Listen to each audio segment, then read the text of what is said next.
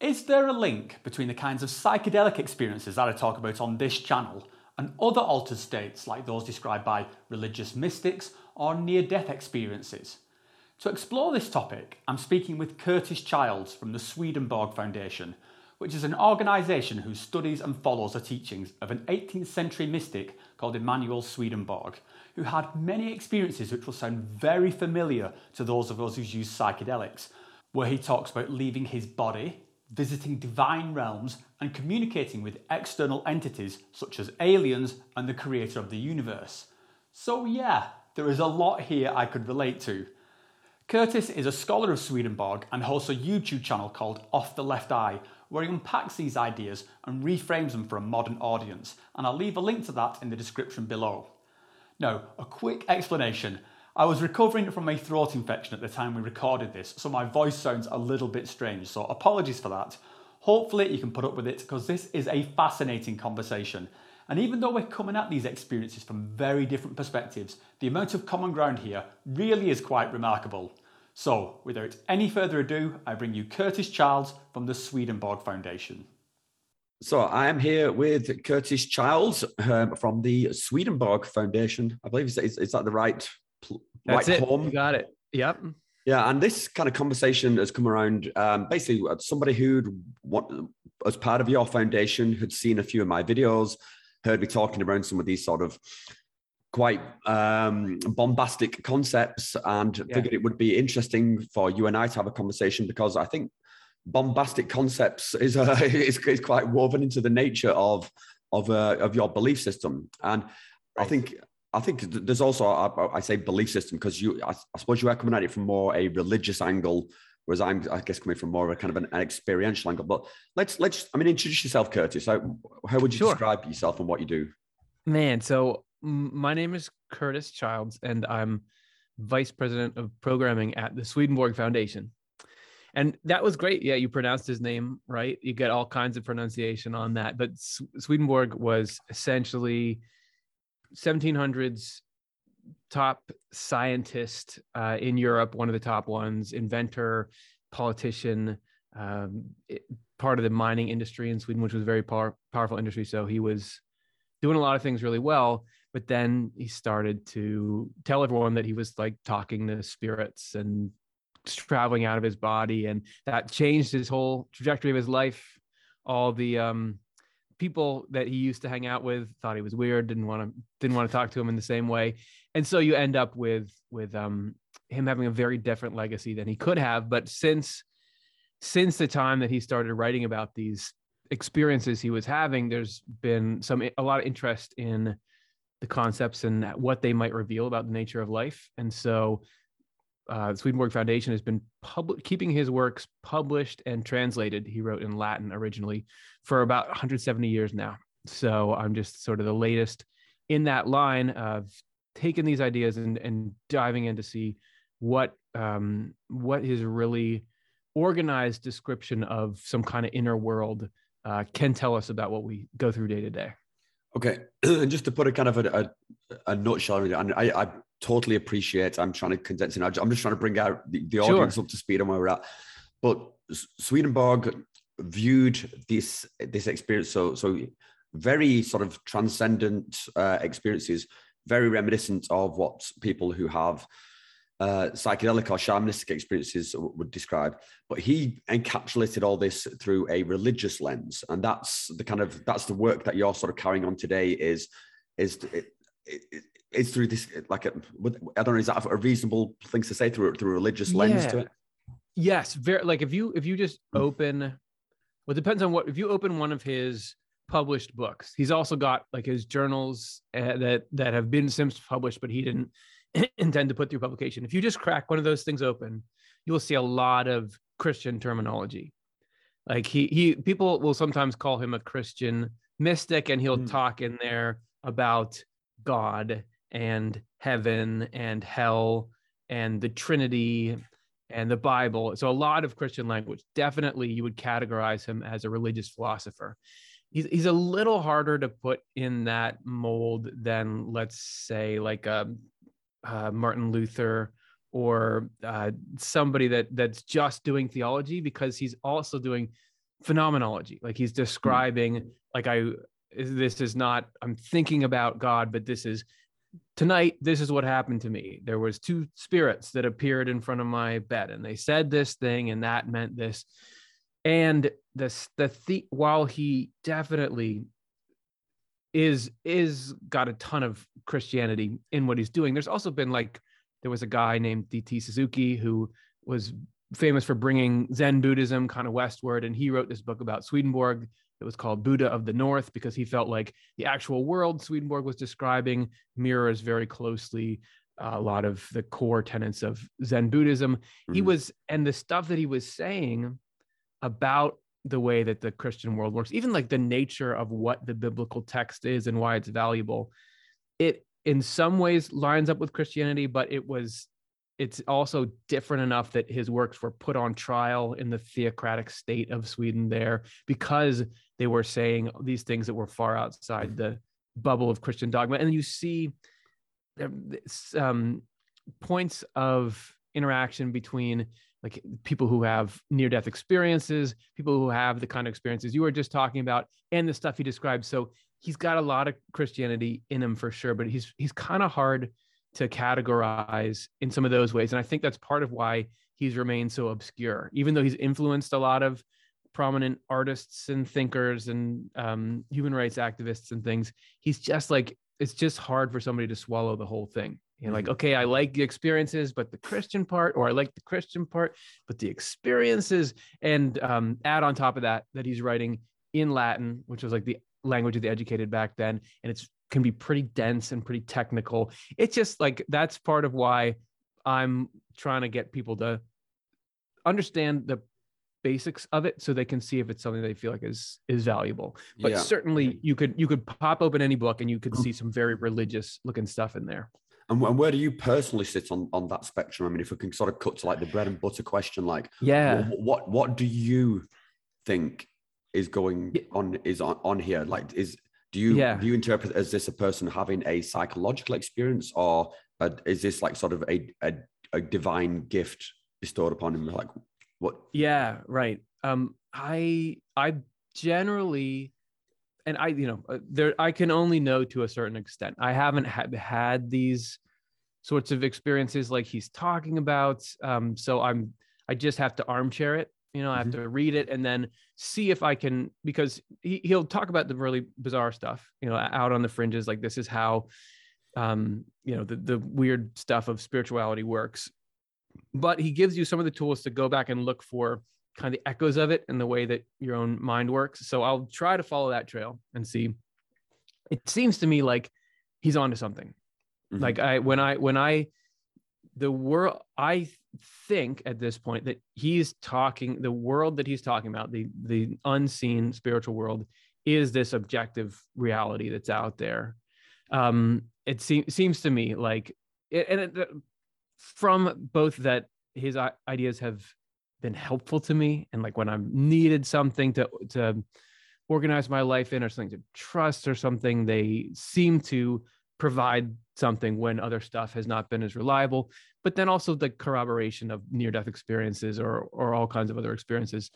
Um, so I would say that I'm into it. Like I, I think, oh, this is cool. Like this, this, this has helped me. And I, it's like if you if everyone was thirsty and you found water, you'd be like, well, I got to tell people that it's there. So I feel like I, I'm, I'm giving this to you. I don't. I'm not just curious, like this, this is a fascinating intellectual thing. Like to me, I'm, I think this is really of value. So I want to make it accessible to you. So I, and I, he doesn't ever say like what he was going through is a divine state that is somehow like the laws of regular life have been suspended for, just for him. Like this is something that like the, the way consciousness was supposed to be is you're aware of this dual reality, but mm-hmm. people have gotten basically superficial enough that that usually that's not open. Um, so he had a very different life than you or I have day to day, just organically, but he's not saying this is, I'm somebody that's doing something that's impossible for you to do. Mm-hmm. I think when, when I've, um, I've only had a very um, brief introduction to stuff because in preparation for this conversation, I, I was right. watching uh, a lot of the videos on, on your channel and um, and some of your associates, I assume. And yeah, I think that there's a lot there that I recognize. And I think you referred to him as a mystic earlier on. And I think that's, I think, a very appropriate label.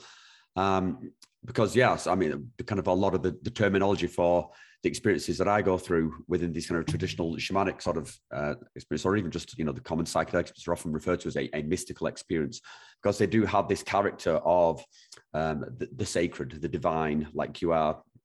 And I can very much relate to a lot of what, what you've just said, in that it feels um, incredibly organized when you when you are there. There is there is something about these states which is not um, like random chaos. So I, I think this is kind of where a lot of like the visualization the visualizations uh, break down. When you see something on T V where someone's on drugs, then you tend to see sort of things just melting and it's sloppy, yeah, and things right. get fuzzy.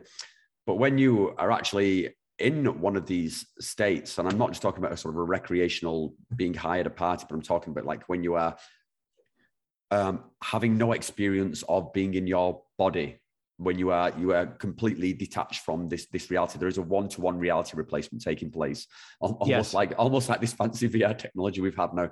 Then yeah. Then yeah, it is incredibly structured. It's it is.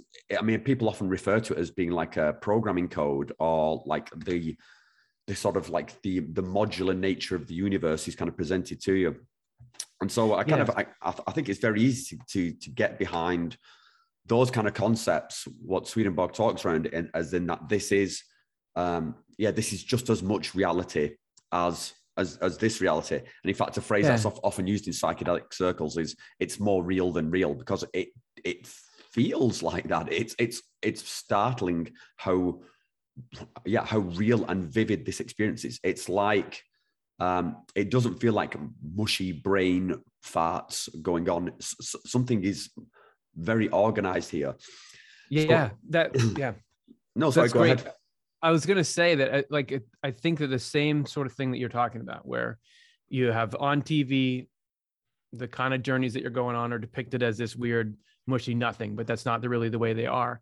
And I think that that's a lot of the time with spiritual things, mm. like the experiences, they'll, it'll sort of seem like you, it's just the spiritual side of life is something that has no structure to it and no order and no um, laws that govern it. But I think that's what's part of what's remarkable about the world Swedenborg describes, is that it, just like the physical world, obviously is organized by principles. And it, you know, what E equals M C squared is here and there. I don't know if that's still a valid equation or what, but it's, it's like th- there, there's a certain way things work. And I think it can drive people crazy when religious people start talking about this other part of life that doesn't seem to operate by any rational law. So it's, it is like definitely, um, an important part of it to important part of what I enjoy about going through what he's talking about is that you see an explanation that has this order to it and this self-consistency mm. in it. Um, and the more real than real. Yeah, it would have to be, because why, why would, if it's part of the same, you know, meta reality, why would it be less real? Yeah. Can I just ask, would you sort of, how would you slice up the pie of, say, like, is spirit and spirituality, is that the same thing to you? So I've seen us like a lot of your videos where you're talking around um like, like spirits in the room. There are spirits here around me. So this is, yeah. you know, is, is that how you would define spirituality, the, the presence of these things? Or is, because I, I just to sort of preamble, like the the the, sure. the the way I kind of interpret spirituality is is kind of a, is a a state of being. Um, so it would kind of almost be like, you know, I have, I have this, my, my waking state, I have my psychological state, I have my emotional state.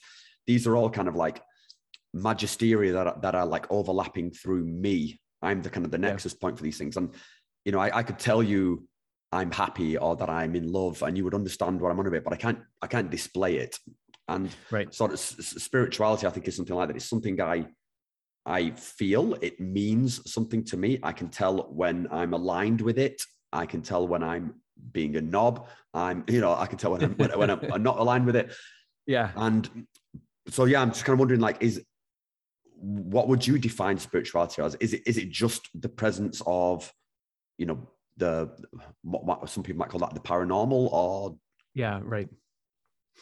Um, it's a great question, and I do think you can make a pretty clean distinction between the paranormal and then being spiritual, as a lot of people will talk about it. Usually, you use that that word now to talk, to describe some kind of like moral aspiration that you have. Like I, I want to try and approach this in a spiritual way, meaning or, yeah, or like I'm, a higher power. I think whatever that higher yeah. power is, whether it's yourself or or God right. or, or whatever your chosen thing is. But I, I think that's yeah. that's why I can't I kind of refer to it as an alignment. You you yeah. When you feel aligned with that higher power, you feel kind of spiritual, and when you yeah when you don't, you don't.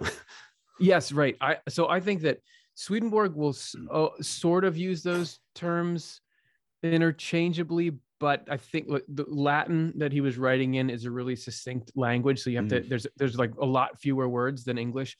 He, I do think that you, that, so he'll talk about this spiritual dimension of reality. So there's physical and spiritual, and to him, consciousness is spiritual. So the part of you that's conscious is the spiritual part of you, and the whole spiritual world is consciousness based. So like in the physical world, there is it is matter and energy based. So for example, gravity is like a that law is something that interacts with matter, and it's what it's the reason why there's a earth here and why I stay on it instead of ghosts. It's it's the reason why I am where I am and where I why I can't get it's, it's physically based. Spiritually, it would be um, emotional and mental things. Uh, laws are what run it. So, for example, f- for him, love or like what you love would be like what you are into. So, what you care about, what you aspire toward, that sort of plays the role of gravity. So, people who love similar things move toward each other like. Um, bodies with mass would move toward each other in um, the physical world. So that, so you have the, the spiritual dimension of life, but then there's there certainly is this whole other side of it, which is what is it to live a spiritual life? What is it to be a spiritual person? And that's actually, even though he has all this description of his spiritual experiences, which would to him would mean he, he believes you have. So you've got a spirit and a body. So you have the physical and the spiritual part of you. And spiritual experiences are just when you become aware of the spiritual side of your consciousness rather than the physical side, which is part of why, like if you if you're meditating or something, you really get your physical senses to become quiescent, then you start to pop into spiritual things. Um, it would be about um, the, the spiritual journey is how about how you live and what you love, rather than just being aware that there's a, a spiritual world around you. Because even though he's talking so much about all these spiritual things, the core of what he's writing about is, um, you know, the good life. Like what, how, how do you behave well and ethically and spiritually? Because to him, that is what um, the whole spiritual world revolves around, because it's a, a world that's based on what you care about and what you what you believe or or think or or, or understand. Yeah, yeah. I think there's, there's something something said there around kind of relating that kind of spirituality with with consciousness. And I think this is, I think, you know, a lot of the terminology that, that pops up in sort of modern culture is, is of, you know, awakening, sort of people who, who've awakened to these experiences, because a lot, a lot of the time in sort of our modern lives, we're just so um, subdued by sort of you yeah. know, the, rep- the repetition of, of, of, of life or whatever, or, or sort of bunked over the head with, you know, social media or T V or, or whatever, whatever your yeah. sort of chosen opiate, brain opiate is, then, so yeah, so then when you have one of these kind of experiences, then yeah, it does feel like, oh, well, now I'm conscious. Now, now this is the kind of the first thing, the, the first kind of awakening there. So yeah, I think there is, there is some kind of um, association there between this kind of you when you become sort of very like fully conscious, I, I, do you know what? I actually, I hate all this kind of pretentious language of, of like sort of sort of like awakening, and I'm like, I'm like higher being, I'm a higher awakened being and stuff like that. But yeah. I can't, but it, they are good kind of terms for how it feels to go go through that. Can, can yeah. I just ask, is this something you've experienced yourself? That did, did you go through one of these? Not, not throw my mic around. Have, have you been been through one of these kind of like a, awakening experiences yourself, or, yeah. or what what brought you to to where you are today? Sure. I have not. I haven't ever had an overt experience where like the, where I you would say, wow, that was something science doesn't explain, or something non-physical, or something like that. I haven't. I've just been, but I've been very immersed in reading about other people's accounts. So mm-hmm. Swedenborg extensively, but also uh, accounts of things like near-death experiences, or all the other, the whole spectrum of paranormal or spiritual experiences that people have. And this is, especially since I got on the internet and started talking about these sorts of things, I really come to appreciate just how many different kinds of experiences there are and how many people are having them so much. So, but I haven't, I've had a lot of um, times when the ideas in people's spiritual experiences have had a huge impact on me. I've had stuff that I feel like is right up close to that line, where th- my interaction with my own thoughts and feelings is, is getting really intense. And it's, it feels like it's a mirror of what is described in these more overt spiritual experiences. But I've just, I'm just like a regular, a muggle. You read Harry Potter? Like I, I'm just like, right, like I, I, I'm English, um, mate. Wait, it's, it's mandatory to, to read Harry Potter. Yeah. But I, I just, I, yeah, I, I, I think it, I haven't ever quite gone across that. I mean, you know, I've had some dreams that, that felt like pretty significant and stuff, but generally I'm learning through, through reading. And actually I kind of like that, because while a lot of people have had experiences, uh, a lot of people, people haven't. Mm-hmm. And I think that equips me to help try to communicate it, maybe to people who haven't, that I'm trying to reach in there, understand it, but see it where I do see it, where it becomes real for me is in my regular day-to-day life. So the, the, one of the things that Swedenborg asserts is that there's this spiritual world and there are entities in it and there's all this intense stuff going on. But even if you're not aware of it directly, it affects your, how your thoughts and your feelings, because just like right now, the physical environment that I'm in, like the lights that are around me and stuff, affects my mood. Mm. Um, the, the place where I, like I am somewhere spiritually, because I have a spirit and it's got to have a location. And so I'm surrounded by a certain sort of climate or a certain community, and that affects how I think and feel. So it's been in studying the depths of Swedenborg's experiences and everything he says about how that world works, and then looking into my mind, particularly around, like I've had a lot of struggles with anxiety and depression like that. And when I was eighteen or seventeen or eighteen, I really started to have my first episode of that. And I was like mm. obsessive compulsive. And I was really feeling like, wow, I have no control over my mind. And this, my mind is this weird hostile place. And it was in looking at Swedenborg's description of the spiritual world and mapping that onto what I was going through, and then using some of his knowledge to develop techniques to kind of control or or survive my inner world. That's where it really becomes real to me, or to take those principles and and use them in like a regular sort of everyday way, but but yet the the difference it does make in those parts of my life, that's to me feels like, oh wow, that that's really handy, that there, there must be something to it. So that's sort of where my my real hook to it comes from. Yeah, I think I think for my, myself it's the, the way I, I interpret a lot of these kind of experiences is that it's pure meaning. Um, it's mm. like pure narrative. It's the kind yeah. of, I mean, we are kind of like storytelling creatures. We tell ourselves stories about how we interact with everything around us. And you you get to one of these states where it is, yeah, yeah I mean, it's not over milk cliche. It is pure meaning. That that's all it is. It's, it's completely non-material. Um, yeah. But on somehow it means everything. You're, you you kind of, you pop the cork on the champagne bottle of your emotions and your experiences. It just lays out before you and you assemble it, um, or it assembles itself into some sort of narrative structure, which, yeah, can make you can explain your place within the universe. It's it's incredibly profound, and a lot of people refer to these kind of experiences as being the most profound experiences of their life. And I think, and not just within terms of psychedelic experiences, but also, as you mentioned, with like um, near-death experiences, which again sound incredibly similar to uh, to psychedelic. I have somebody on on my uh, Discord server, so I'll just give a shout out to Mombart, um, who has had both kind of experiences, and yeah, describes a near-death experience as being, yeah, just almost identical to sort of like a, a D M T trip or something like that. Yeah, the, is that isn't that where you get a lot of D M T in your body, is when you're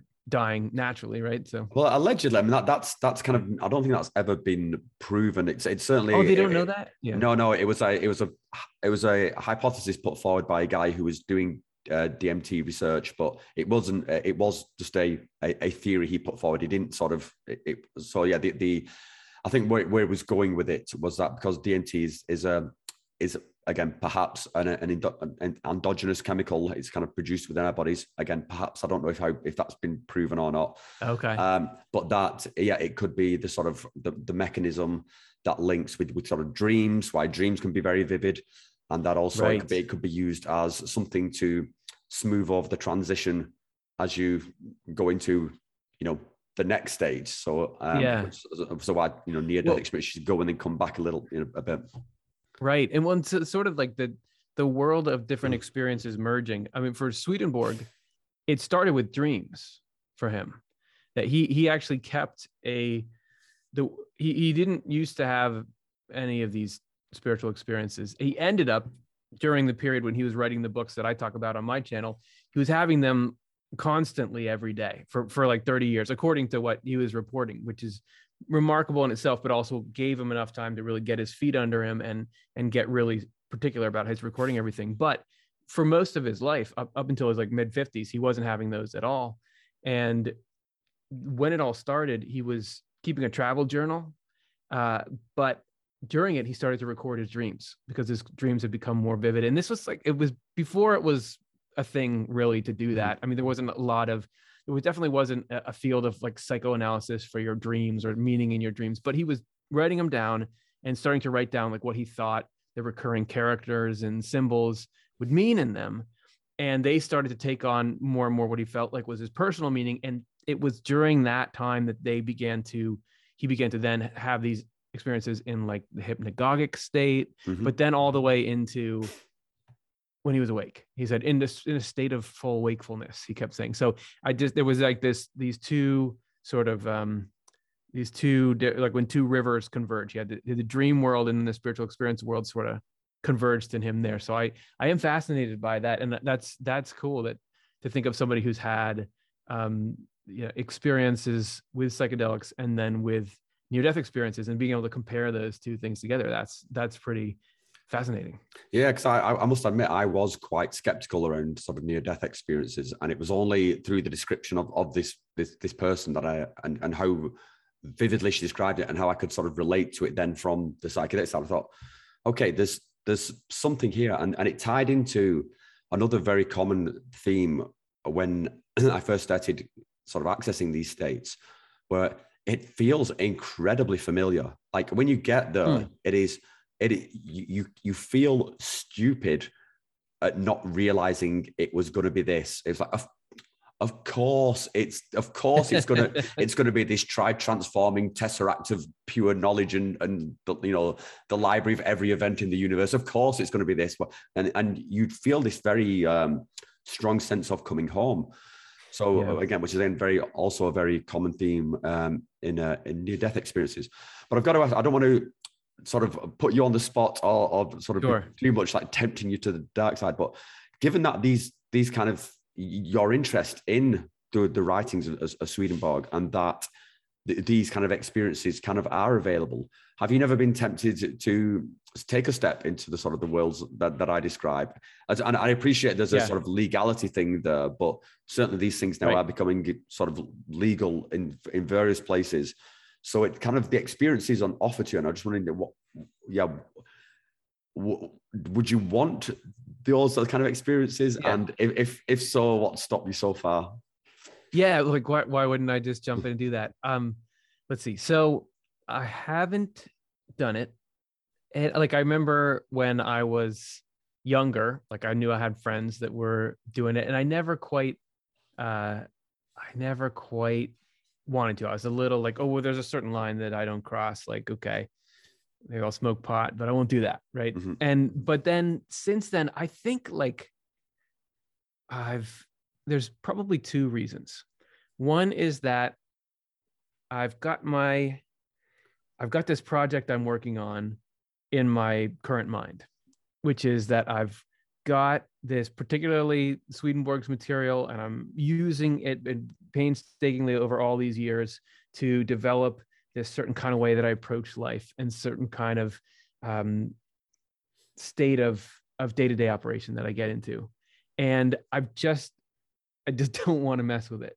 Like, so, I don't, like, I don't, I don't know, like it could be really great. I've, people have talked to me and said, oh, this, this has really helped me. Or, or it could, you know, be counterproductive to the particular it, it, it definitely can. I mean, the, the, yeah. like the analogy I used earlier, it is, yeah, you, you pop the cork on these things and it just comes splurging out. No, yeah. If you you, you can also, be you can be in a place in your life where that's actually useful. You know, if, if you're bottled yes. up, but then if you're in a place in your life where I can totally respect what you're saying, where if you found yeah. that equilibrium, yeah, yeah, don't roll the dice again. This this is a good place to be.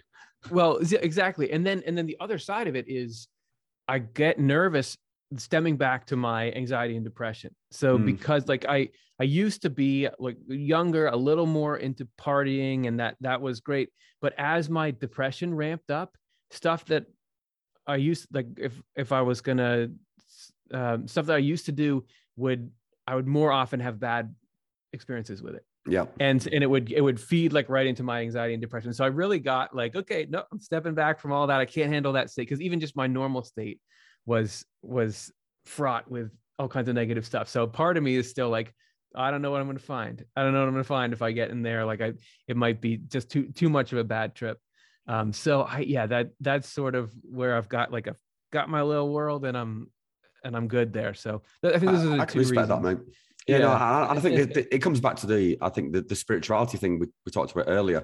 I don't right. think it, it kind of it particularly matters um, how you get there. I think what matters is that you get there, and whether you do that through psychedelic drugs or whether you're doing it through sort of, you know, meditation or sort of martial arts or whatever it is, you know, that, you know, or, you know, studying or whatever it is that sort of gets you that sense of alignment and that gets you to that sort yeah. of spiritual place. I think, I think they're all equally valid.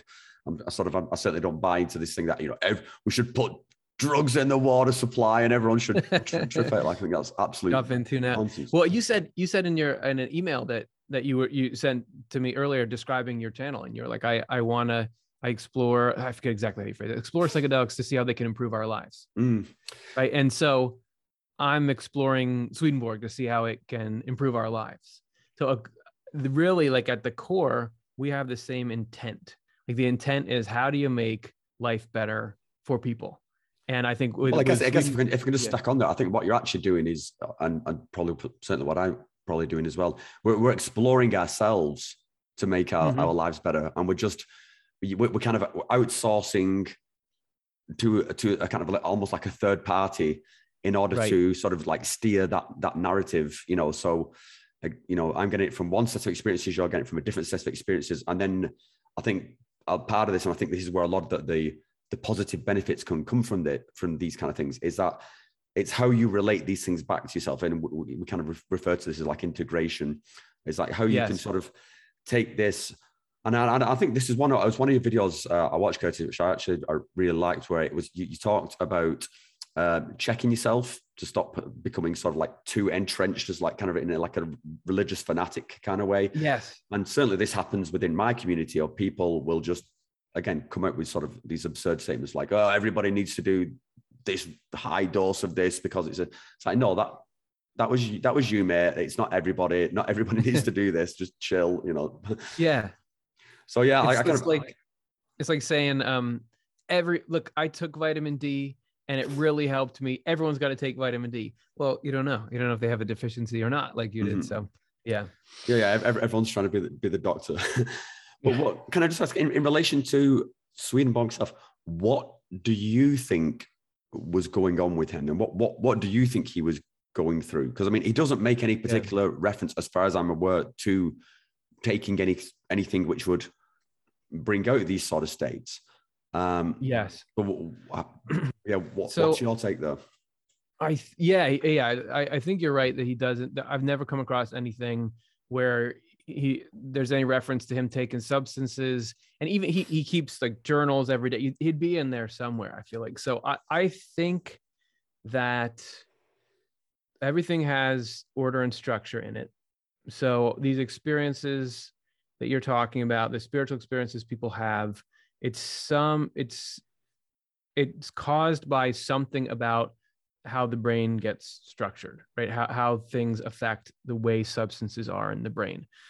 Swedenborg got somehow into a condition where his mind and spirit were in an order or in a structure in which these experiences could come effortlessly to him. Mm. And I don't know, like what, and I think what he was doing, it just was an awareness of um, a surrounding reality that that people tap into. I think, like the the near-death experience thing, for example, in the book that Raymond Moody coined that term, Doctor Raymond Moody, the near-death experience. Mm-hmm. In that book, he goes and looks at, well, with all this, these people talking about, I saw the tunnel of light, I saw these beings, there was no time and space.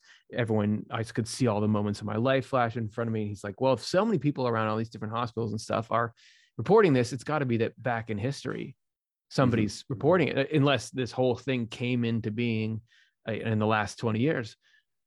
So he re- he refers to a few things like the, the Tibetan Book of the Dead, the Bible, I, I forget what else, but Swedenborg is one of those, because there's such a strong parallel in this stuff that Swedenborg was recording in those people. So I think that Swedenborg got into a state, which I think is actually a state that is natural to human beings, but but we we don't see for so, whatever for a, a number of reasons. And I think he was observing a reality that affects all of us all the time, and that plenty of people get glimpses into, mm. but he just he just got. Mm. this like backstage pass. Like he was in a state where not only like, not only did he have good access to it, but he just had the right mind to really be able to understand it and catalog it, because, because he was already so honed from doing the same thing about, he was a, a leading anatomist, right? He was an inventor, and he was, uh, you know, working in government. He, he knew the, so the basis of how so many things worked, and he knew how to write a scientific paper. He knew how to do observation. Science wasn't nearly as sophisticated back mm-hmm. then as it is now, but he knew how to write really clearly and how to categorize ideas and use the geometric style to make sure. So I think that he had the dual whammy of a lot of access and the the right mind. And he was very smart. I mean, people try to a- estimate his I Q as one of the highest of all times, just based on what he was able to accomplish. So he was able to, I think, not just like, you can get a much more vivid and emotionally stirring description from a modern near-death experience or or somebody describing some kind of spiritual experience than you get from Swedenborg. But I it's I've never yet found something that's as as organized and comprehensive as what he describes, where he's not just saying like, here's what you experienced when you went and visited a country. He's giving you like the history of that country and the way that international travel works, and even the way that the human body works to let you go on. He's giving you the underlying mechanisms. So I think yeah. he, I, and I don't think he's described everything, and I don't think he's described everything um, in its full accuracy all the time. But I think, I don't, I think it may be that he's the most, he's, there's maybe more total comprehensive knowledge of the totality of reality in that package than I can find in any other single source. So, so I, I yeah. So, so would you say that? So it's. I think you're to sort of come back to the, the sort of questions. You, you think he's had some kind of biological shift, which is sort of whatever's happened. Something's happened to his his physiology, or something's happened to his psychology, yeah. depending on where you want to place things. But something's right. happened to him, and then he's been able to access these states. And so you could say this is, yeah. If you went down the kind of the androgynous D M T route, he suddenly started overproducing this, and so he was able to access these states. So he just had a similar to sort of like Freud, um, sorry, not Freud, uh, uh, Carl Jung, just got to a, a point in his life where they just had this, um, I think he, like uh, Jung referred to it like a spiritual crisis, where it just, it happened to him, and yeah. it couldn't be put back in the box. And it was just, once revealed, it cannot be unrevealed. Um, so yes. something like like that is what is what you would su- suggest is happening to him. Yes, I think so. And and he certainly felt like he had a particular mission. Mm. Like he felt like, I am meant to disclose the nature of all this stuff. Like I, I'm on a mission, and he would go and talk to beings in the afterlife and learn things from them. So he was very much like, there's there's people living there that have intent, and he was trying to accomplish something, but nothing happens except through means. So something would have had to happen in his body in order for that connection to happen. So he, he was, you know, and actually he he continues to talk at length about the minutia of how the spiritual world and your and your body interacts, because he knew all this anatomy and all. Whenever, if you want, like some of the more bizarre stuff he talks about, he would go and talk to spirits, which to him, spirits are people who had died, right? You have a physical and a, a spiritual side of your body. Like I was saying before, once the physical body dies, then you're just spiritual. So you're just, you're aware of your spiritual surroundings. That's where you're operating. But every spirit that he interacted with had relation to somewhere in the human body, because he saw the human body as the the microcosm of the totality of of existence. So you, basically, like all the little cells in the body are performing some function for the greater whole, people, through what they love and the kind of person they become, gr- resemble certain functions in the human body. And so when someone comes and talks to you that's a spirit, you can feel it in that part of your body. So so he ha- yeah he had this everything. There's, it's not like you can make a clean break. The two worlds are so enmeshed. He really he described it more like the physical world is like the skin, and the spiritual world is the muscle and bones underneath. That they're absolutely interacting all the time. Sorry, um, can you hear me now? Yeah, you're back. I, I, I muted myself earlier because I was coughing. Sorry. Okay. Um, there's a couple of parallels there that yeah that stand out to me. One is in the in the world of Shipibo shamanism, which is what I'm, one of the things I'm kind of interested in. I, I traveled to Peru to to uh, partake in some of these sort of traditional ceremonies, and they're very entrenched in the kind of the concept of spirits, and they they kind of map it out to that every um, basically every living thing has a spirit, and in particular plants. You know, this is an Amazonian tradition, right? So each plant has a spirit, and then when you um, when you commune with these spirits by consuming some of these plants, um, then yeah, you are basically, you, that is your sort of uh, bridge to the spirit world. And yeah, it, it feels very much kind of like what Swedenborg described. You, you are dealing with autonomous entities, which are communicating in a way, which I mean, I, having been there, and I think I'm a pretty imaginative guy, but I could not have come up with this stuff. I don't think it's, yeah. it was, it, it's, And the other kind of strange thing with it, which I wanted to sort of ask you, is like, if, if you knew that, if Swedenborg was already religious before these things. But I'll, I'll, I'll cut to my anecdote, is that um, when, when I started really getting into these things, I, I was like yourself, I was also dealing with anxiety. And that was, this was kind of my personal search for resolving these anxiety issues.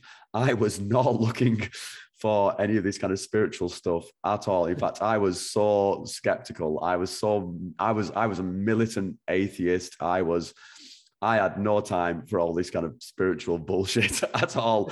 yeah. And then it just landed on my face, and I, I was like, okay, right. So this is the thing, I need to shut up. um, Yeah.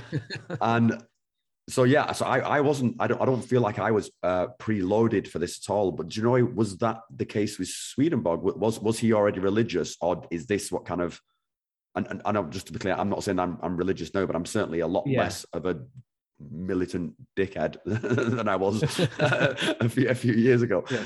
So how, where did he kind of sit there? Yeah. Well, he what he did come from a Christian culture and a Christian family. So his father was a bishop in the Lutheran Church, which that was like the state religion of the time. So he was preloaded. I will say that the the world and the ideas that he discovered went directly against a lot of the mm. core teachings of what he had there.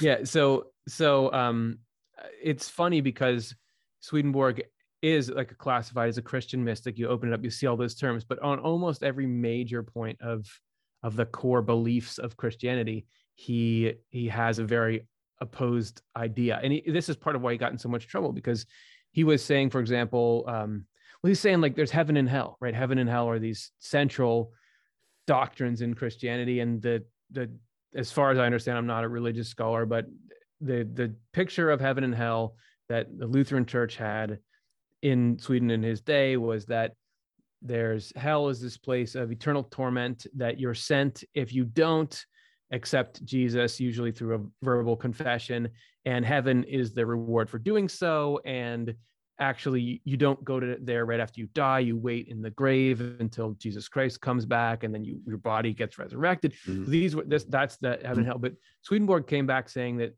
that yes, he saw magnificent, wonderful things that he called heaven, and and terrifying and um, destructive things that he called hell. But he said that like, those are primarily states of mind. Like it's a state of mind that causes those things, and that hell is not a punishment.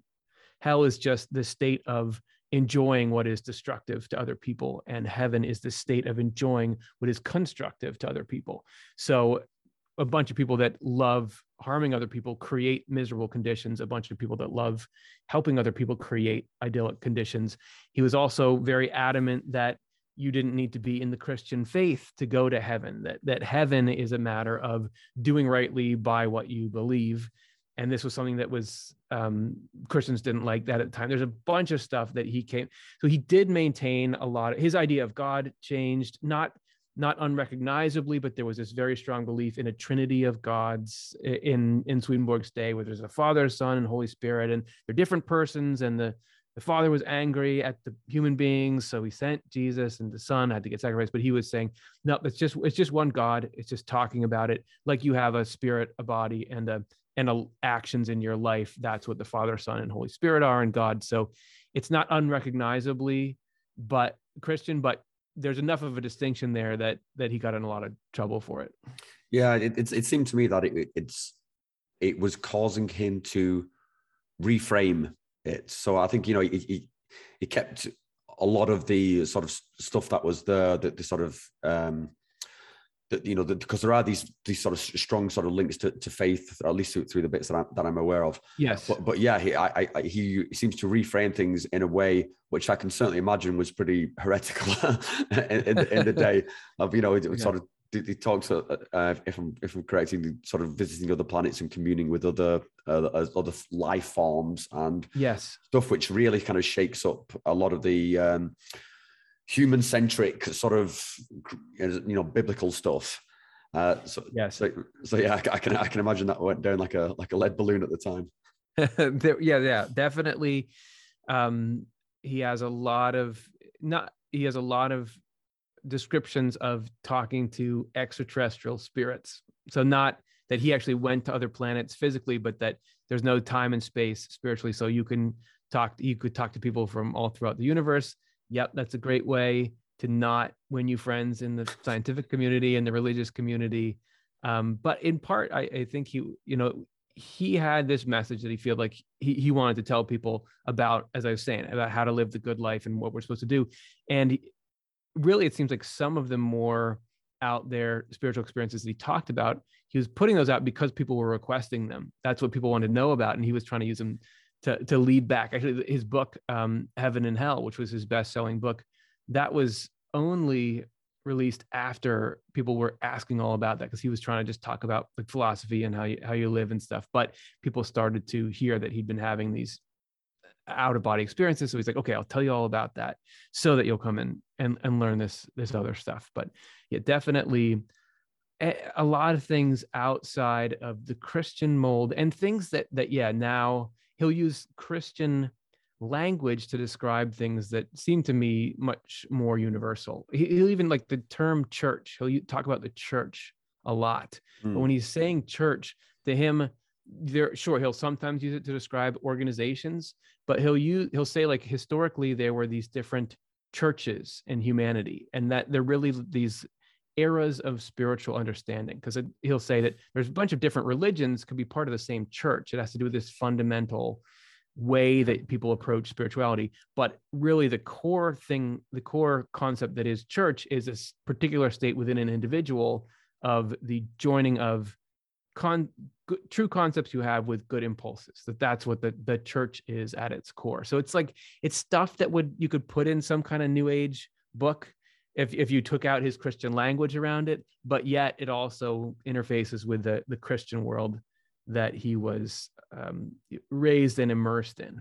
So, so church, excuse me, church becomes like an abstract. Is that, is, yeah, if you could just unpack that, this church thing a bit for me. So church is sure. a, if I, I have a, a certain, um, you know, belief or, or alignment or, or, or, or objective, is it somehow? And that if I'm, if I'm other people who share this thing, that, that is a, a church with not, not a, not necessarily a physical thing, although it could certainly build yeah. a physical thing, but is that, am I on the right track there? Or? That that's right. So I think be, before you were talking about, or we were, we were talking about how uh, bo- both of our channels have the intent to improve life for people. And then we have our various means through which we do it. Mm-hmm. Our intent to improve people's lives would make us a church, regardless okay. of the doctrine of that church is the forms in which we try to do it. And even if those are different, um, and he says the, the, that that's the way that religion and spirituality is supposed to be, is that you have, um,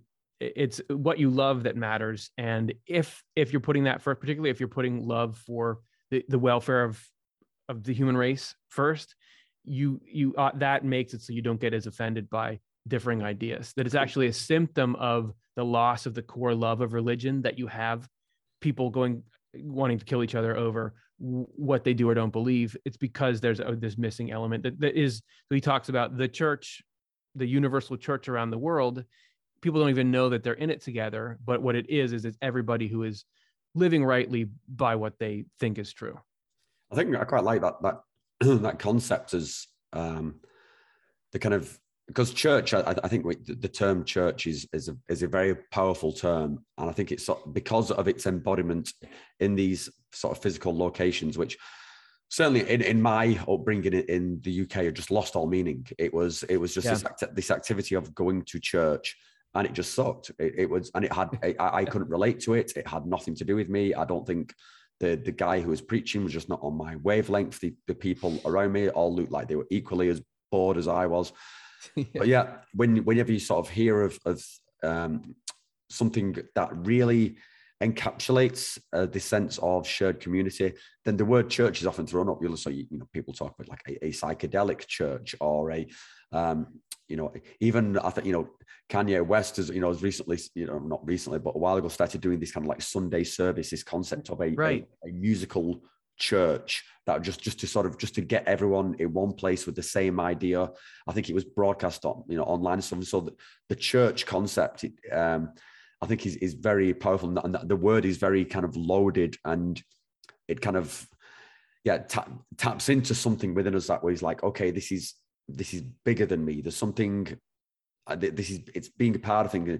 It's very similar to community, but it's kind of it's a bit further than community, because I think you sort of you, you really are sort of selling over to um, something bigger than yourself. Um, you know, community community is like people sort of working together, but then it's like, okay, we're working together in service of th- this thing that is just is, is kind of greater than any of us. And again, it could be it could be anything, any kind of ideal or, or divine being or whatever you want to put it there. But yeah. it's a very sort of powerful concept. So I, I do like that sort of reframing of church, because I think that's.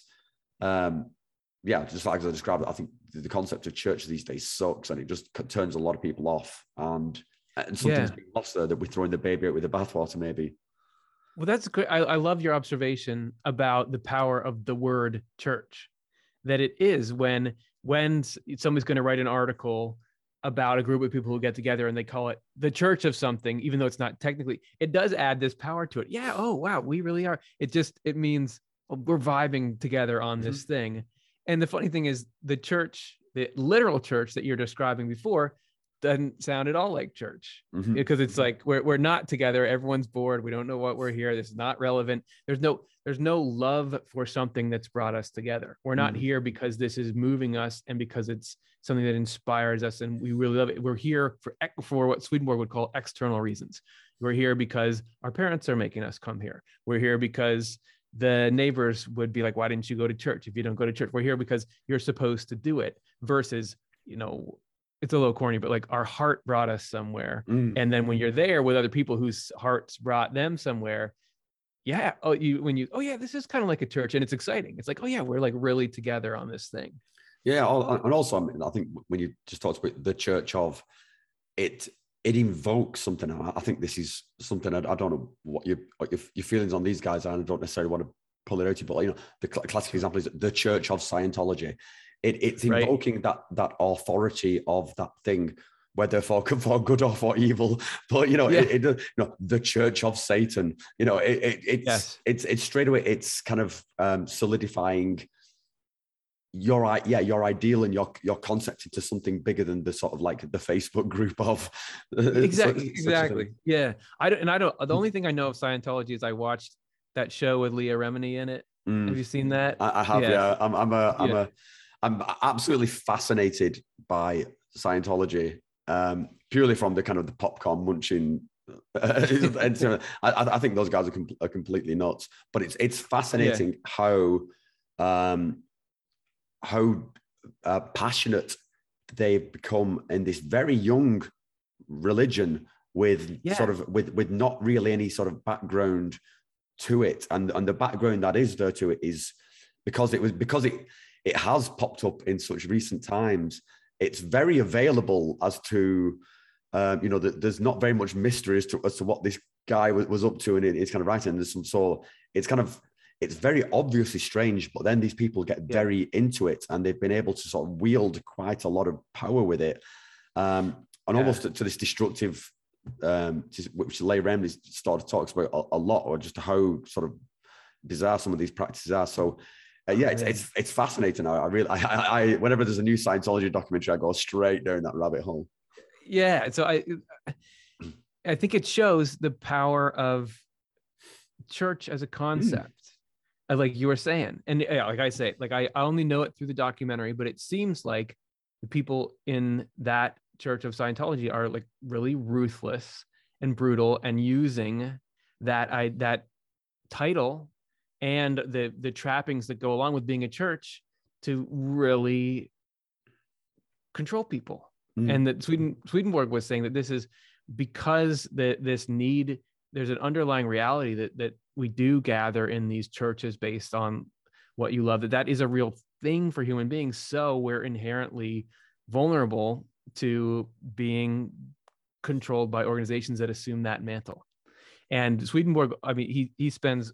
probably more energy on um, calling out the churches of his day than, than on anything else. That he he was he was constantly pointing out how destructive it is, particularly when you organize a church around anything other than universal love or or love for the good of the whole human race. That that that is what he what he says love of God is, is to, to love doing what is good and useful. As soon as you get into something else, you end up with the love of control usurping that. And then it's a tool that people can use to control each other and and get what they want.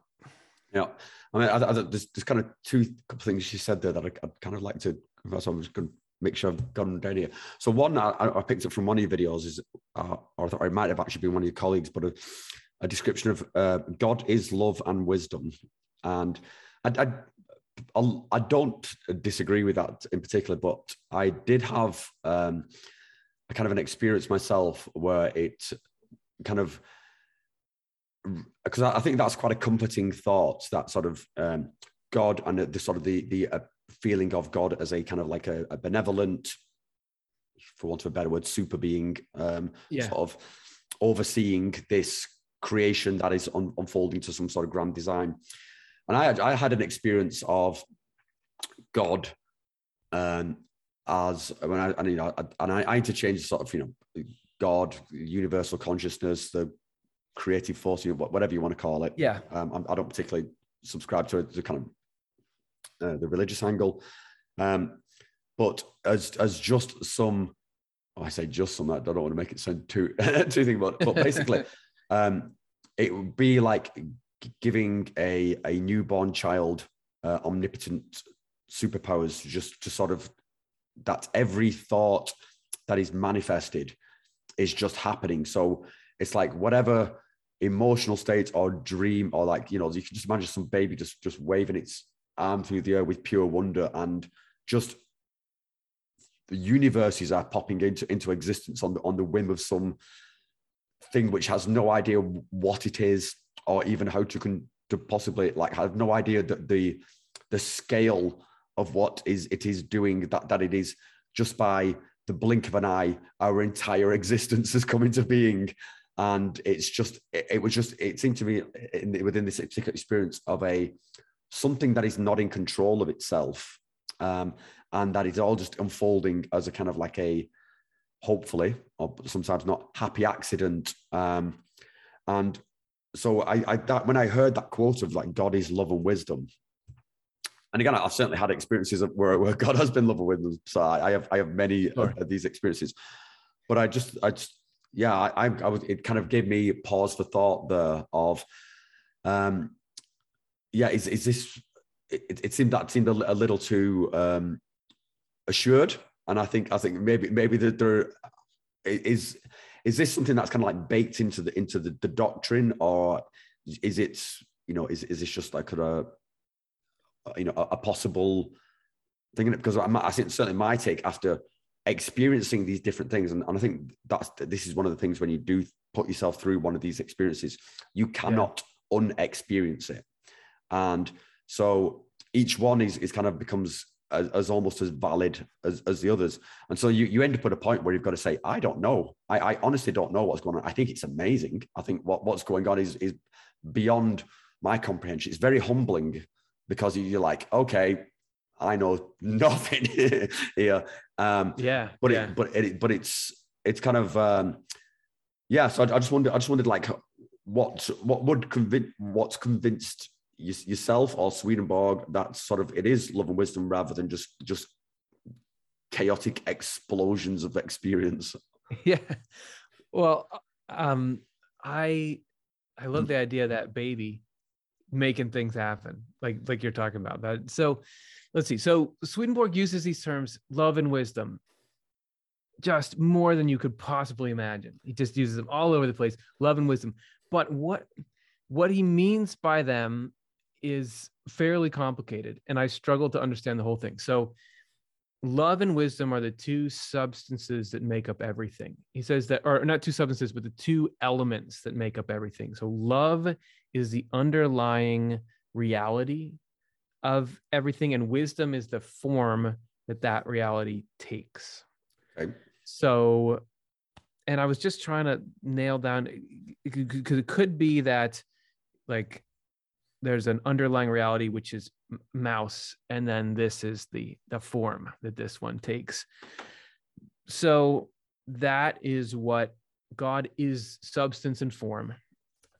But also, in Swedenborg says there's an image of love and wisdom in everything that exists anywhere. So there's an i- image of substance and form, and that everything, that they're supposed to be united to each other. And when they're not united, that's what causes problems. So what we were just talking about with the religion thing, they're supposed to be love and wisdom together. So they're supposed to be the desire to do what's good married to the ideas that that you have.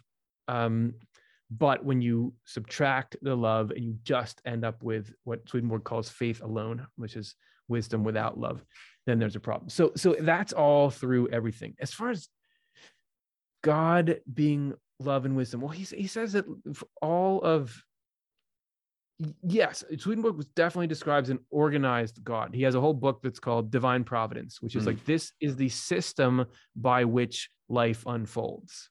And the system has an intent to it. And the intent is to, through all of the events that happen in everyone's life, lead them to a lasting state of happy state of mind. Um, but he definitely talks about innocence and wisdom going hand in hand, that the, the greatest, it's just funny when you're saying, I don't know anything. He says that it is, it is wisdom to admit that what we know is nothing compared to what we don't know. And that also that, that happy state of mind, the, the state of heaven, is impossible without what he calls innocence. So I'm just, when you talk about the baby, the ba- God, God as the baby, that made me think of it. That, that is the core of what God is. He has a, a more, he always has his own definition for words. Like he'll mm. talk about, he'll use a word that we usually use, innocence, and it usually means close to what we normally mean by it, but it's got these extra layers on it. Well, he'll talk about innocence and he'll say that, yeah, innocence is like little kids. When you see them, they have this air of innocence, but that's not actual innocence. It's only external innocence because they don't know any better. That there is an innocence of wisdom, which that is a willingness to be led by what is good and true. And you can get into that only once you have had the chance to not be in that state and you come in and choose it for yourself. So I don't think I have a, a really clear answer to your question there, but I I do, Swedenborg does describe a God who, who knows what's going on, um, but but yet is um, has this like playful innocence inside of it. Um, yeah, so that's what I'll say. Yeah, I think that's that's a part of. I think this is where I've I kind of um,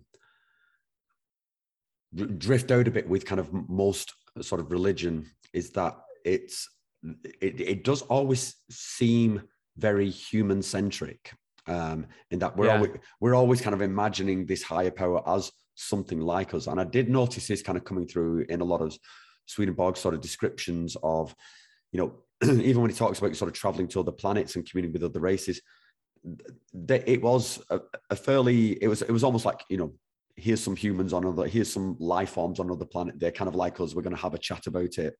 And, you know, you know, angels and sort of demons, but very kind of like human centric. And I think this is this is one of the kind of the, the things where I think, yeah, psychedelic experiences are very eye-opening because they are so so bizarre, um and I, I kind of bizarre almost has like a negative connotation, but they're, they're amazingly bizarre in the most fantastic sure, yeah. fantastic ways. Um well, hopefully anyway. You can also have, have extremely disturbing ones, but they are um the idea of of kind of humanness um, can almost become absurd in these points. So this is why you often, very often, you see people just in hysterics um, at just on psychedelic. I mean, I've got plenty of videos on my own yeah. channel, just me absolutely creasing my side laughing because the, the notion then of when you come back into this human body, it's like, this is ridiculous. This is I've just explored yeah. fourteen different dimensions of of of being. And now I'm back to the into this monkey suit. It's it's it's yeah. it's just so funny, um, and you know the, the kind of the cosmic joke is how it's often referred to. And um, I, I just wanted to tie that back to what, what we're talking about with um, sort of religion and sort of like the the organized religion, because um, I did notice there was a lot of stuff that came across in in Swedenborg, or at least your your retelling of it, where the, it did seem very structured. I think there was, you know, a video I watched of yours recently of like sort of um, in the room with you now there is two angels and two demons, um, right? Like like this, and there is a, a, a sort of a um, input coming from each, and somewhere in the middle is is is you is, is you're getting feedback from this. And I, I was kind of reminded not to not to you know try and make fun of or anything, but just to draw sort of parallels. Is that and whenever sort of religions Uh, get very specific about these kind of numbers, you know, like seventy-two virgins in heaven sort of thing. Yeah, it's right, like, right. It's like, what, why? why, why, why the numbers? Um, so I guess that's quite like is is it at that point it seems like it, it's there's a, there is a, a a system here being pro, something that you that you could get dogmatic about. Like, you know, there could be some some challenger to your position, like say, oh well, you know, no, actually, I I had, you know, I did this and that. Actually, there was three, and then you have you have the, the yeah. divide, the divide of of, of, of, the, right. of, of the stuff.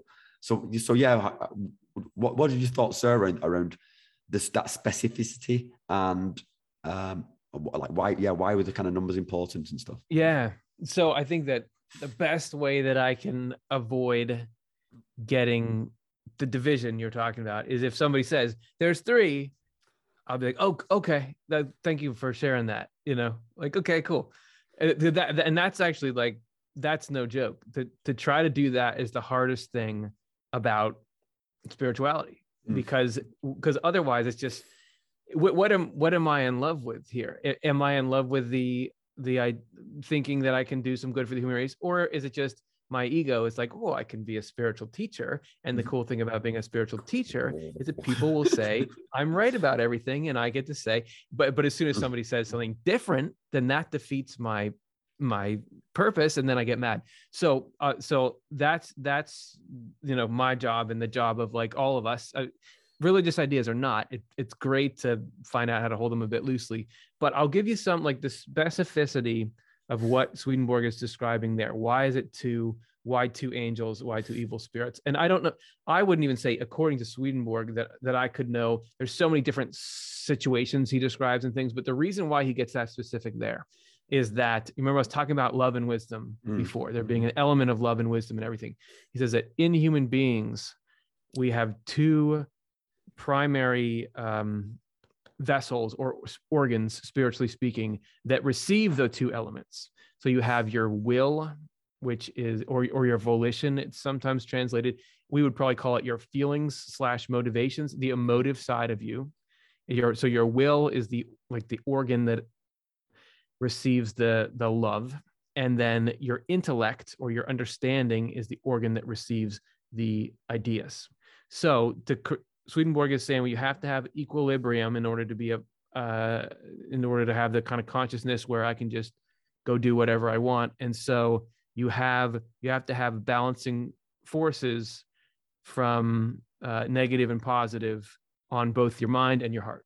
Mm. So you have one of those with each of you. And, and the, as the spiritual world as a whole works, it's not just like it's one, all it's, it's much like the internet, or everything is really connected. So any one individual that you're interacting with has a bunch of connections to other individuals. And it's, and I'm, you know, who knows, it may have even changed in the time since he was writing, but yes, I think that, and, and I'm sure that what he's describing is like a little slice. I mean, if, even if I said, if you go to Philadelphia, this is what you're going to see. Okay, it might be there, but there's a lot of other stuff in Philadelphia, and that's going to, so I think it's really about um, making sure I got my priorities straight. And, and what, what's my, so the way that I check that is, how in love am I with my own intelligence? Which means how, how, how much am I just here to feel good about seeming like I'm the smartest guy in the room? And am I triggered when people, when people don't acknowledge me? It's like, look at me, I'm, I'm this guy on YouTube, and look at this, I got all these views. And, and so that's, that's one thing that I got to do. And then, and then see, um, try to, you can't really know, like, do I have a good motivation doing this? Do I have a good motivation doing that? But what you can do is, when obviously destructive impulses come to you, th- to try to not act those out, or not treasure those, or not um, get. So doing that is the best way you can can try to ensure that you're coming at things from good motives. So I I think there is a lot of specificity in Swedenborg. There's got to be some objective truth about how things, even if it's a much more complicated spiritually. I mean, there's definitely like fit on the physical level. Like, I've got a pen here, there's one microphone. There is an arrangement of things.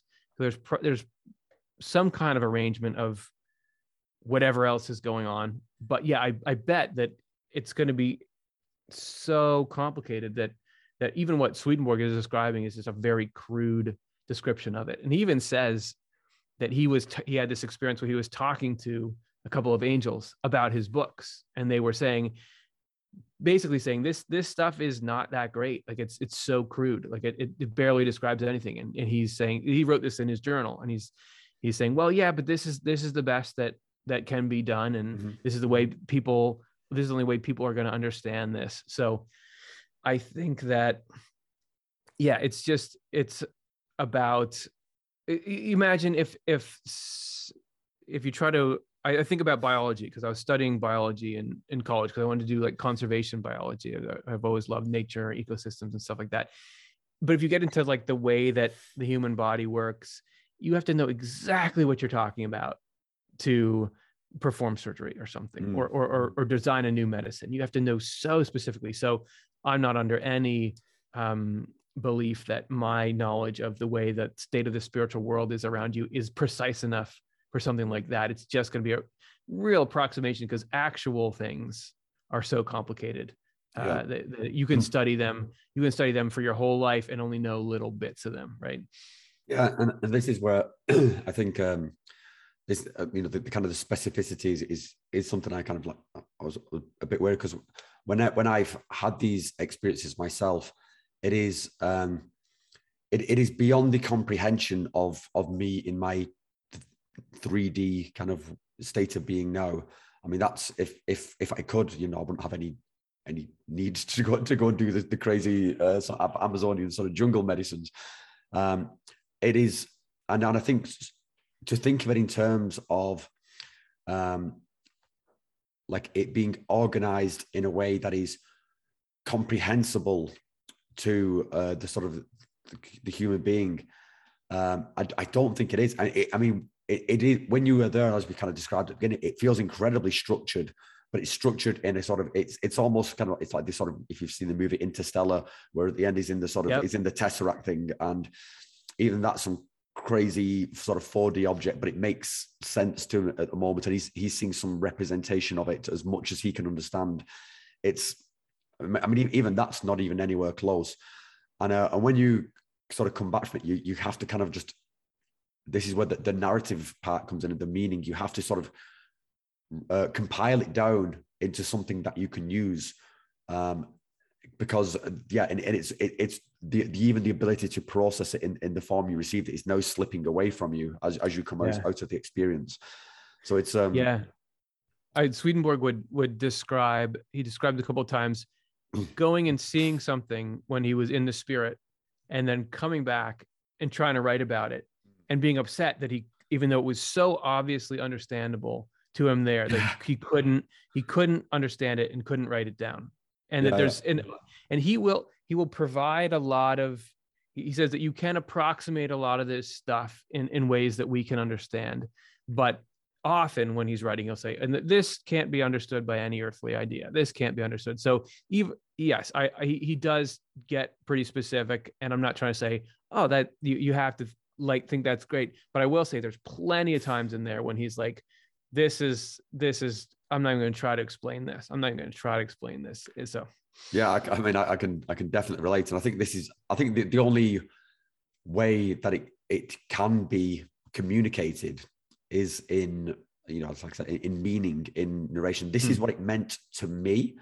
Um, yeah, it's not this is not some fundamental axiom, because yeah, it, even to me this was absolutely bonkers, but here's how I interpreted that. And I think this is where um, a lot comes from from the kind of the, the, the spiritual sort of experiences, with, you know, even related to to your own sort of uh, relationship with with Swedenborg's works. It's yeah, what what does this mean? To, rather than just dogmatically, we said he said this, therefore it's this. It's well, yeah, how do how can I integrate this? What what does it sort of mean to me?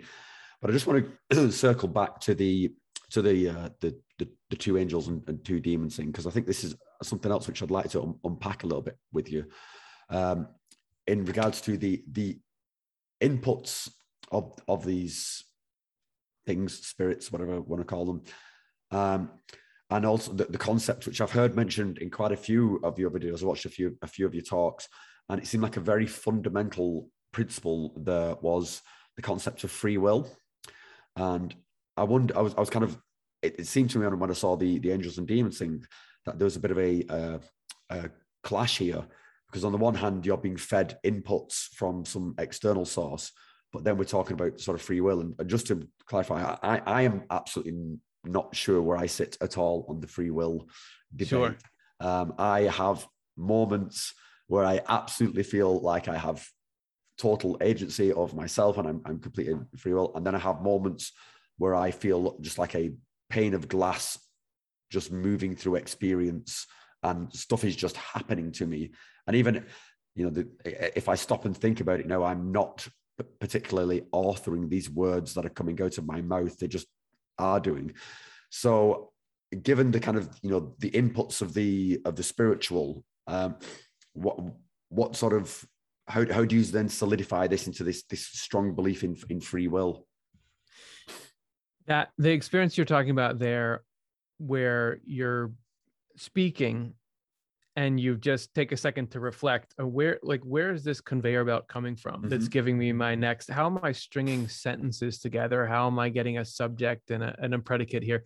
I have that, I get that a lot because I I'd have to give speeches and things. And there's so, it, sometimes you're just pretty much on autopilot, but yet you're making plenty of sense. Yeah, but so, it, it also yeah. allows for you to then um, surprise yourself, because then sometimes you go yeah. on autopilot and you're like, wow, I am on form, but like this is this is actually really good. I should have recorded this. This was a good one. And so yeah. it's yeah, there is something there where it's this this idea that I'm authoring things. Um, it, it I think logically it falls down, even though experientially it feels like I'm doing it. But I if I stop and think about it for a minute, it, yeah, I I can't claim it at all. But sorry, I, I interrupted. Yeah, no, that that's great. Um, and I'm I'm trying not to just say, oh, everything you say is just like Swedenborg, but but um, the funny thing about Swedenborg's free will is that it's not necessarily free will like like you'll often hear that term described, because he's very big on that we don't originate things, that okay. there's communal pathways through which consciousness comes.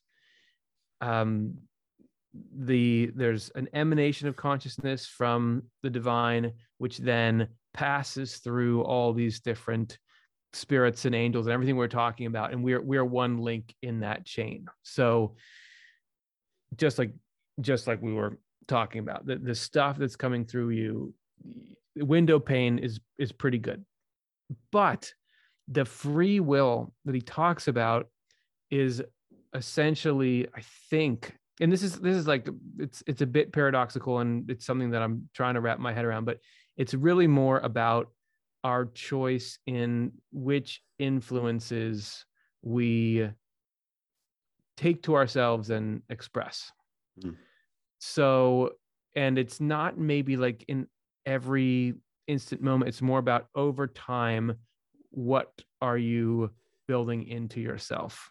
So the free freedom, he talks about freedom always in relation to enjoyment of something. He talks about a free, when he says oh, there's a freedom to do what is good, that means there is an enjoyment in doing what is good, and a freedom to do what is harmful. There's it's fun to make fun of people or steal things from people. And so you have that when you, there's these freedoms to do each, means there are pleasures in doing each. And I think, and we are, yeah, we are from the spiritual world being given this buffet of options, you know, throughout the day. I can, I can laugh at this person. I can help this person. I can, you know, ruminate on these uh, harmful thoughts. I cannot. And it's like the, the, not attrition, but accumulation of your choices, that if, I, if I'm continually choosing uh, to um, enjoy insulting people and, and cutting them down, I'm using my freedom to more and more make that who I am, right? Wait, and wait, so you you, say, if I could just pin you down this, when you, when you say choosing that, because I don't, yeah. I, I think we, we could all relate to um, that sort of... Um, gleeful destruction, or that gleeful sort of malice. You know, you, you we've all experienced it at school, where you just yeah an, an absolute asshole to, to, to some poor kid for some reason, and then you kind of you know hopefully regret it in later life, and it, and it you do enjoy it. There's there's something yeah, sort of, um, yeah, some sort of, some kind of perverse enjoyment in that. But if you could choose, then I don't think anybody I, I would would say I choose to do that. I think we we would all choose to be better people if we could. Um, hmm. I th- or, or I think you'd have to be a very strangely so. W- when you say choose, can we like? I, I, is that the point of authorship? Do you think that there is somebody there somewhere who's like, today I'm just going to be an asshole. Like I'm just, I'm just gonna, I am just gonna feed that part of me which is just darkest and just just revel in it. I think that it has to do with what justification or lack thereof we put on that stuff. So when I think when you're, uh, yeah, I, I can think back to being in middle school, like which is like seventh and eighth grade, and just being total jerk to other kids. Mm. And I don't think at the time, I don't think I really had much of a choice. I mean, at, at that age, I, I just, I distinctly remember when I first started to really understand that other people are other people. Mm-hmm. And, and it was, it was, uh, you know, whatever, probably way too late, twenty or something like that. Yeah. You just didn't. And I remember being, um, being a, a kid, and we would like go, go run around and trespass or jump in people's pools or something like that. And you, you just have zero sense of the sense of psychological insecurity you're giving mm-hmm. them, that like I, if now that I'm like a homeowner, if somebody had been messing with my property, oh man, that would, but you don't, you don't have any sense of that. You're just, you're just like, oh, it's dangerous. And, and let's try not to get caught. You're, you're not even, it's not even really malice. It's, it's just like, okay, this is fun. And, I suppose and so it's, I, it's that innocence thing, maybe like you talk around in the beginning, but, yeah. but it's like, it's the, it's the perverse opposite of that innocence. Yeah. It's that kind of, yeah, I think if, if you, if you, you know, stop and realize that, that the, possibly the harm yeah. that you were coming in, maybe you, would, you wouldn't have done it, but you just don't have that kind of wetware at the time. Yeah, you, that's you just, right. You just, yeah, it's, it's a pool. I'm going to jump in it. Like, why not? Yeah, right. You're not, you're not re- reflexive. I think that, I think that it comes down to our willingness to examine ourselves and and look at, just look, you know, go through the process of what Swedenborg calls self-examination. So I'm going to s- stop for a minute and think about the kinds of things that I do and, and, and really look at, uh, are some of these things harmful? And like, and, and take in, w- in whatever way you can, make the effort to pursue that, because he says that if, if you don't examine yourself, you naturally, because of the joy negative things give you, you just, you well, that person deserved it. I'm teaching them a lesson, something, which sometimes you may be. This is why, as you were saying before, I can't go over and tell you how to be, because I don't know what's going on in your motivation stuff, but, but for yourself, you can try. So you'd look and you'd say, hey, this particular thing that I do that I, I think if I really consult my, you have like your two parts, your, your will and your intellect. And he says on the will side, you can't tell the difference. You just like, something feels good, something feels good. You're, but on the intellect, you can start to, based on what you've learned and what you know, you can start to form an idea that I, I suspect that this is maybe not right for me to be doing that. Mm-hmm. And in, in a period of reflection, setting an intention then that when that comes up again, I'm not going to participate in it. I think that would be more of that. That's what the choosing is. And And the the reverse of that wouldn't be really like, I'm going to go be evil. I love being evil. It'd be more like you're doing something that where you're, you know, exploiting a bunch of people or, or doing some great human rights abuse. And you, you sort of compartmentalize that mm-hmm. and come up with a story that says, oh, this is why I'm okay. This is why it's fine. When if you had, you do have the overall capacity to investigate that, should you should you want to, and, and perhaps notice that these people don't want to be exploited like that. You know what I mean? Yeah, yeah I, know, I know what you mean, Matt. I know what you mean. Yeah. And I think that's a great explanation. But I think this is probably a, a good place to tie it up, because we've been talking for ninety minutes now, and, and I, I could actually, I, I could probably go another ninety minutes, Curtis. But I do feel yeah. my underlying sickness getting the better of, of me, to be honest. And I feel the need yes. to go and cower under a blanket with a with a hot drink and, and some painkillers. Yeah. So I just want to say, excuse me, I just want to say, Curtis, I've really enjoyed this uh, this conversation, and I've uh, yeah, and you sort of your your your willingness to sort of uh, to, to talk about the about these topics. I think it's kind of unusual um, for people to think about someone, you know, from a, a sort of a religious angle and the sort of the you know the psychedelic subculture angle to uh, sort of come together and, and be able to have a conversation like this. So I'm, I'm really uh, I'm really grateful you could you could do it with such a such a, such a friendly and approachable way, mate. Yeah, well, I, I really enjoyed it, and, and thank you for braving uh, your illness to, um, to get this. I hope, to I hope it wasn't too yeah. too off-putting. It wasn't. It, yeah, it, it was a really enjoyable conversation, and I appreciate. I just feel like you're you're thoughtful and and smart, and I've enjoyed this hour. That's great. Um, is there anything, any sort of where you want to point people to if they wanted to learn more about yourself or your organization sure. or, or or Swedenborg? Yeah, I, I, YouTube.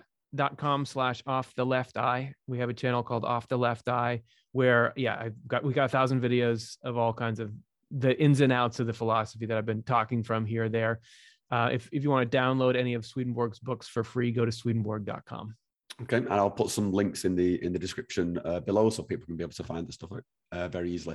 But yeah, again, Curtis, uh, thanks a lot, mate. I've really enjoyed this conversation. I hope perhaps we get a chance to do it again when I am slightly, slightly healthier than I am uh, yeah. right now. And uh, yeah, just thanks, thanks a lot, mate. It's, it's been great. Thank you.